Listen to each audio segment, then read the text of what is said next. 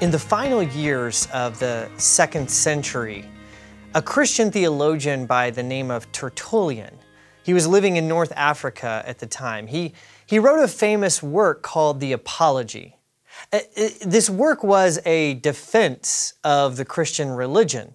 Tertullian wrote it addressed it to civic leaders in Carthage in North Africa. And within that work, Tertullian spoke about Christian martyrs in particular, about those who had been killed by Roman authorities for their faith. And here's what he said about Christian martyrs. "The more you mow us down, the thicker we rise. The Christian blood you spill is like the seed you sow. It springs from the earth and produces even more." Or to quote the more popular summary, the blood of the martyrs is the seed of the church. Now, whether or not Tertullian's statement is empirically accurate is a matter up for debate. Is it actually true that more martyrs produce more Christians? That's a question that's debatable. But what is not debatable is the importance of martyrs all throughout Christian history. From the time of the apostles to the present day, Christians have told stories about those willing to pay the highest price, their own life, for their commitment to Christ. And martyrs all throughout Christian history have been considered models of Christian discipleship. You could think about this from early Christian martyrs, people like Perpetua and Felicity, to modern-day figures such as Dietrich Bonhoeffer, the Australian May Heyman, Janani Lewum. These people were martyrs and they were symbols of Christian faithfulness who have inspired millions. In Acts chapters 6 and 7, we read the story of the first ever Christian martyr, Saint Stephen. Now, in many ways, Stephen sets the pattern for all martyrs who follow after him. But Stephen is not just the proto-martyr, the first preeminent martyr. Stephen is also a prototype of what it means to be a disciple, to be someone who bears witness as a martyr. And in this session today, we're going to focus on the story of Stephen, as Luke tells it in these 2 chapters in Acts, and ask the question, what does Stephen teach us about discipleship? How is he a model of a true Christian? And what I'm going to suggest is that Stephen is a model of a true Christian because in his life, he carries out the mission of the church, as we see in Acts. You'll remember the mission of the church is to bear witness to what God is doing in Christ. And that's what the word martyr, this Greek word martyr, actually means, is it means someone who is a witness. And Stephen does that not just by what he says. There's a long speech recorded of his in chapter 7 of Acts. But it's not just in his words that Stephen bears witness. It's also by what he does, by the form of his life. More specifically, the way that Stephen bears witness is by imitating Jesus. Stephen shows us what it means to be Christ-like. Now, this call to become like Christ, to imitate Jesus, this is something you often hear in Christian circles, and for good reason, because it's a call that can be found all throughout the New Testament. Jesus himself utters the call to be like him when he tells his disciples, follow me, become like me, when he tells them to love as he loved them. And the Apostle Paul, likewise, makes this a central theme in his writings. He exhorts early Christians to follow after the pattern of Christ in both their thought and their behavior. And in 1 Corinthians, he tells the Christians in Corinth to be imitators of me as I am of Christ.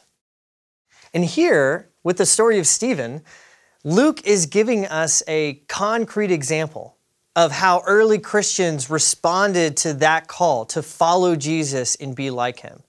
Stephen is a model Christian for Luke because he so closely models his life after the pattern of Jesus. To explain what I mean a little bit further, I want to look at three aspects of Luke's portrayal of Stephen. First, I want to look at Stephen's Christ-like service. And then I want to talk about Stephen's suffering and how that too is similar to Christ. And then finally, I want to end with some comments about Stephen's Christ-like love. So let's start by talking about his service. We're first introduced to Stephen in chapter 6 of Acts. Luke tells us that a problem has arisen in the early Christian community, that there's a group of Jewish Christians known as the Hellenists. These were those who spoke Greek fluently and tended to have more of a Greek culture. And they were complaining that some of their poorer members, their widows, were being neglected in the daily distribution that was supposed to, from the Christian community, to meet the practical needs of those in the community. Now, what's interesting is that the word that it's translated as distribution here in Acts chapter 6, it's actually the Greek word diakonia, which is a word that typically is used for service and often is a word that referred to serving at a table. And this is why when the apostles suggest selecting men who can be entrusted with this task of meeting the practical needs and overseeing the church's distribution, it's why these men are regarded as the first deacons, because they are employed in diakonia. And Stephen, who is a Hellenist, he has a Greek name, Stephen is the first on the list. He is the very first deacon. This, I think, is significant because it's the first thing that Luke tells us about Stephen. Stephen is a man who serves. That's his calling. And this is notable because it so closely follows after the pattern of Christ. In fact, this is how Jesus describes the purpose of his own ministry to his followers in the Gospel of Mark. He says that it is service. Here's what Jesus says in Mark chapter 10. The Son of Man came not to be served, but to serve, and to give his life as a ransom for many. And when Jesus says the Son of Man came not to be served, but to serve, the word he uses for service is that same Greek word, diakonia. All throughout the Gospels, the disciples struggle to understand this and to follow this pattern of service. But here, with the story of Stephen, we find someone whose primary calling is not to be served, but to serve. That's the first way that Stephen models true Christian discipleship, by his Christ-like willingness to serve, to meet practical needs. That's the work that he's been given. The second way that he models his imitation of Christ is by the way that he suffers. It's interesting, if you compare Stephen's martyrdom to the story of Jesus' trial and crucifixion, you'll notice a number of parallels. For instance, notice the events that lead to Stephen's arrest and subsequent conviction.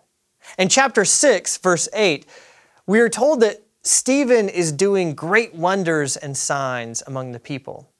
And then some Jews object, but that they are unable to withstand the wisdom of his teaching. Does that remind you of anyone?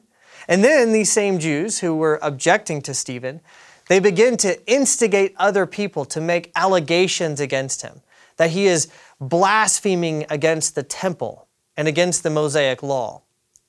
Now, when you read the speech that Stephen gives in defense of himself in Acts chapter 7, you'll notice that he's not denigrating Moses or the law, but rather Stephen is calling attention to Jewish unfaithfulness to it. So these charges that are made against him, these allegations, are really false charges, just as they were with Jesus. Now, if that is not enough, notice how Stephen responds at the end of his speech in chapter 7, after he has given this long address and the audience has become angry and become violent. Notice what Stephen says in Acts 7, verse 56. "Behold," he says, "I see the heavens opened and the Son of Man standing at the right hand of God." Now, just compare this with what Jesus says when he is before the Jewish council in the Gospel of Luke. When Jesus is asked if he is the Messiah, he says, "If I tell you, you will not believe, and if I ask you, you will not answer. But from now on, the Son of Man shall be seated at the right hand of the power of God." The similarities between these two statements, this is no coincidence. Remember, the same author that wrote the Gospel of Luke also wrote the book of Acts. So this is very intentional. He's calling our attention to how Stephen's suffering and his response to his suffering follows after the pattern set by Christ. And you can see the same pattern in Stephen's final words as he is being killed. And this happens twice. First, we read in Acts 7:59 that Stephen says, "Lord Jesus, receive my spirit." Just compare this to what Jesus says in his final words from the cross in the Gospel of Luke, "Father, into your hands I commit my spirit." It's significant that Stephen prays directly to Jesus rather than just to the Father, but otherwise the words are almost identical. And the same thing happens with his other dying words, the very final things we hear from Stephen as he is being killed. He says, "Lord, do not hold this sin against them." Notice how similar this is to what Jesus in the Gospel of Luke says when he is put on the cross, "Father, forgive them, for they know not what they do." Much like Jesus, Stephen faced opposition, hostility, violence because of his witness. Like Jesus, he was falsely accused. Like Jesus, Stephen did not respond in violence, but with faith in God and with forgiveness toward his persecutors. Now, perhaps this resistance should come as no surprise. After all, remember, Jesus told his followers that if they imitated him, if they followed after him, they should also expect opposition like him. Being like Jesus sounds very nice, but it won't necessarily win you friends. I like how Florence Nightingale puts it. "People talk about imitating Christ and imitate him in the little trifling formal things, such as washing the feet and saying his prayer and so on. But if anyone attempts the real imitation of him, there are no bounds to the outcry with which the presumption of that person is condemned." This brings me to my third and final point, which is how Stephen models Christian love. In John chapter 13, Jesus, in his upper room discourse, he gives his disciples a new command, as he tells them. And this new command is that they are to love one another as he has loved them. Then Jesus goes on to say, "By this, all people will know that you are my disciples, if you have love for one another." Loving others as Christ loved us. This is, according to Jesus, this is one of the foremost ways that the church carries out its mission of bearing witness. But what does it mean to love as Jesus has loved? How does that look? How does it take place? In today's world, we often associate love of neighbor, love of those around us, with feelings of affection or with words and actions that affirm others. To love another person, whether Christian or not, is for many of us in the modern world, it means to feel positive toward that person and to be affirming of him or her. But this isn't true with Stephen. That's not the form of love as we see it in him. Yes, Stephen does love, but the way he loves within the Christian community is by devoting himself to practical needs, by diakonia, by service to those in need. And he also loves those who resist him. He loves them by forgiving his persecutors. But Stephen's love is not affirming. In fact, if you read his speech in Acts chapter 7, you'll notice that what Stephen has to say to the crowd is in many ways very unaffirming. Stephen calls attention to their failure. He tells them that they are rejecting what God is doing, just as their fathers had rejected all the prophets before them. Stephen is calling attention to their sin, to their resistance, to their need for repentance. Stephen is loving them, and he is a model of love, but the kind of love that he models is not really the modern ideal of love. He models the love that he saw in Christ. He follows after Christ by serving and by giving his life for the salvation of others, even when that means calling them to repentance. So, what does all this mean for us? Well, it's a strong likelihood that neither you nor I will ever be called to give up our lives as martyrs. But as members of the church, we all are called to bear witness. And remember, that's what I said the word martyr in Greek means. It means witness. We are called to be witnesses.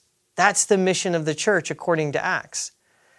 And Luke includes this story of Stephen right here in Acts 6 and 7, not merely to show how the early church responded when it faced persecution, but also to give us as readers a concrete example of what it looks like to bear witness in the way that we live, what it means to be like Jesus. Stephen is a model Christian. He fulfilled the call to bear witness to Jesus by serving as Jesus served, by suffering as Jesus suffered, and by loving as Jesus loved.